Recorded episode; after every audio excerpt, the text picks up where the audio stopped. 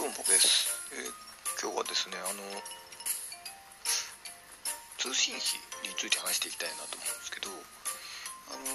ー通信費ってあのスマホだけじゃなくて家の回線とかも含めなんですけどね。であの僕家の回線ってあのまあ1メガ bps ぐらいあれば十分なんですよ。あのパソコンとかでもそんなゆっくりやりゃいいやみたいな感じであのウェブしかどうせ見ないんで。そろそろ Chromebook でいいんじゃないかなとは思ってるんですけどもネットネットゲームやんないんでパソコン上で。でなんかあの証券会社の入金とかそれだけのためとかに開くとかねブログとか書くとかねそういった時のためにちょっとやってたぐらいだったんですけどちょっと今のパソコンが壊れる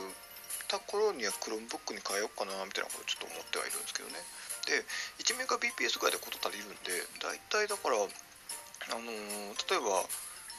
えー YMAX とかだとあの通常の YMAX だと4000円ぐらいしちゃうんですけど DMM.com とかであの6ヶ月パックとかで借りると1万4000円とかで借りられるんですよ。ギガ放題のやつが。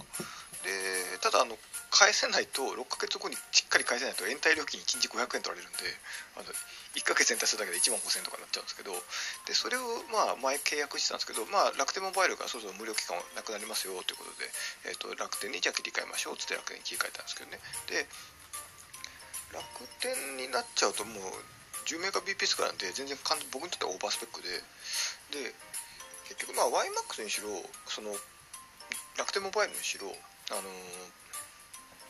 こんだけ速度あるんだったらもう家に回線引く必要性引く必要性ないよねっていう。もともと家に回線を引いた必要性引く引いたことないんですけどなんか大体なんかほら家でパソコンをやるからって言って、フレッツ光入らなきゃいけないみたいな人が大半なんですけど別にテザリングでパソコン使えばいいんじゃないですかって僕は思うんですけどね。でこれ光の回線いくらっつったらなんか7000円とかなんかしてるとか言ってて。あの実家もそれでぼったくられてるんですけど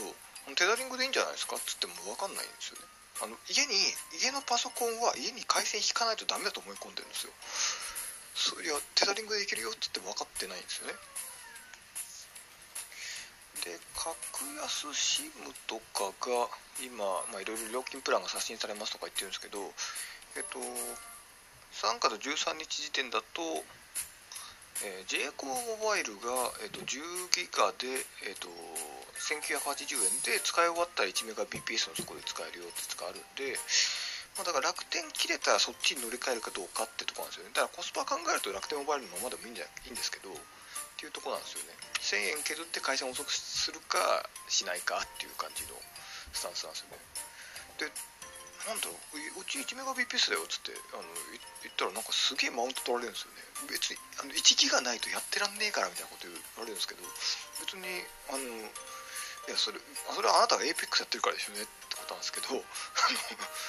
別に僕 APEX やんないんでいいですってう、ん、その通信速度は自分の合ったものに合えばいいんじゃないかなと思うんですよね。だから APEX やろうと思ったら家に回線引いて6000円払わなきゃいけないんで僕はやらんよってことなんですよ。APEX やることは月額6000円なんですよ。僕にとっては。だからいやじゃあいいっすって言ってまあ楽天モバイルできるかもしれないですけどね。できるかもしれないですけどまあまあ、別にいいかな。そんな FPS もうまいわけじゃないしっていうことでね。でまあなんかあのもう10年前ぐらいからこう毎月8000円のプランだったりするわけじゃないですかドコモとか au とかあってソフトバンクとかあって。ででなんかこうなんだろう。まあ当時から MVN だったり YMAX とガラケーだったりとかしていろいろやってたんですけどなんかこう裏切り者だよねみたいなことを 前の会社の人とかが言っててドコモの8000円のプラン使わないなんて裏切り者だよねみたいな、いやよくわかんないなっていう、まあ、前の会社の人はちょっと頭おかしいと多かったんで、うん、まあなんかなんか何かしらマウントを取る何かを探してたんでしょうけどね、うん。まあ、だから家に回線引いてないなら楽天モバイルでそのその回線でパソコン使うと。でもし家に回線とか引いてるんだったらばあの今度の新プランとかあと2ギガで780円とかニューロモバイルとか出してるんで、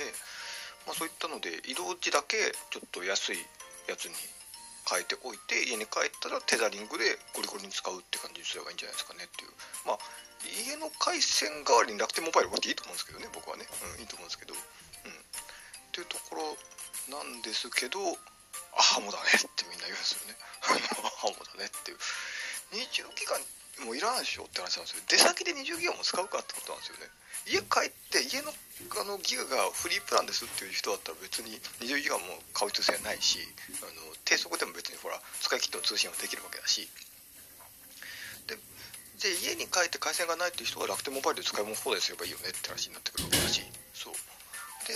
あの楽天モバイルの回線範囲外の人はなんかさっき言った DM モバイルとかであの安めの YMAX を借りてくればいいだけの話だし。でだからそれをやれば別にアハモとかもいらんよねって思うんですけどやったドコモがアハモ来たこれで勝つみたいなこと人大大半なんですよ。でアハモだとアハモに変えるとなんか契約ドコモの契約年数がリセットされないからすごいよねってこと言ってるんですけどあの契約年数がリセットされることによって何かデメリットあるんですかってことなんですよね。昔はあったんですよ。昔は1年割引とかがあの何十年とか10年以上契約しないと半額にならないとかそういうのがあったんですけどそれ以降契約年数が長いっていうことによってメリットってあんまないんですよ、まあ、D ポイントが若干つきやすかったりとかしますけど別にビビたるもんなんですよね。だからそこ考えるんだったらもうもうあのポンポンポンポン乗り換えちゃった方がいいよねっていう話なんですけどなんかこう一生そのプランでいいやって変えるの面倒くさがってやらないんですよね。あとあの解約月とかもね把握してないんですよねみんなね。あの僕契約した時にあの絶対にあの Google カレンダーに解約月入れますからね。うん。あのあこれ6ヶ月後かって今回の YMAX6 ヶ月後だからじゃあ、えーと、じゃあ9月にセットしましょうみたいなことやるんですけどそこら辺解約時とかもみんな把握してないしだらだら契約を更新しようとしないからそうボラれちゃうわけですよ。でそのボラれてる金がドコモに計上されて au に計計上されて株主の僕に還元されてるってわけなんですよ。だからそこら辺をしっかりちょっとあの習慣化するだけでだいぶ通信費の金って減らせるからとは思うんですけどそこを努力したくないっていう人が大変なんだろうなっていうところですね。あの僕ひねくれ者なんであのなんだろうこう携帯会社とか通信会社のこう合法的に困らせるようなことしたいんですよ。あの極力極力上げ足取って、うん、あの契約違反じゃないよねっていうギリギリのことをしてお金を浮かせたいんですよ。だからまあそこら辺の考えの違いって当然あると思うんですけどまあ多分理解されないだろうなっていう、えー、通信費のちょっと削減方法でございまして、まあ、削減方削減方法ってないんですけどまあそういった愚痴でございましたってことですね。えっ、ー、といいねやフォローいただければ幸いでございます。コメントいただければ幸いでございます。また機会ありましたら、えー、お金の話していきたいと思います。よろしくお願いいたします。それでは。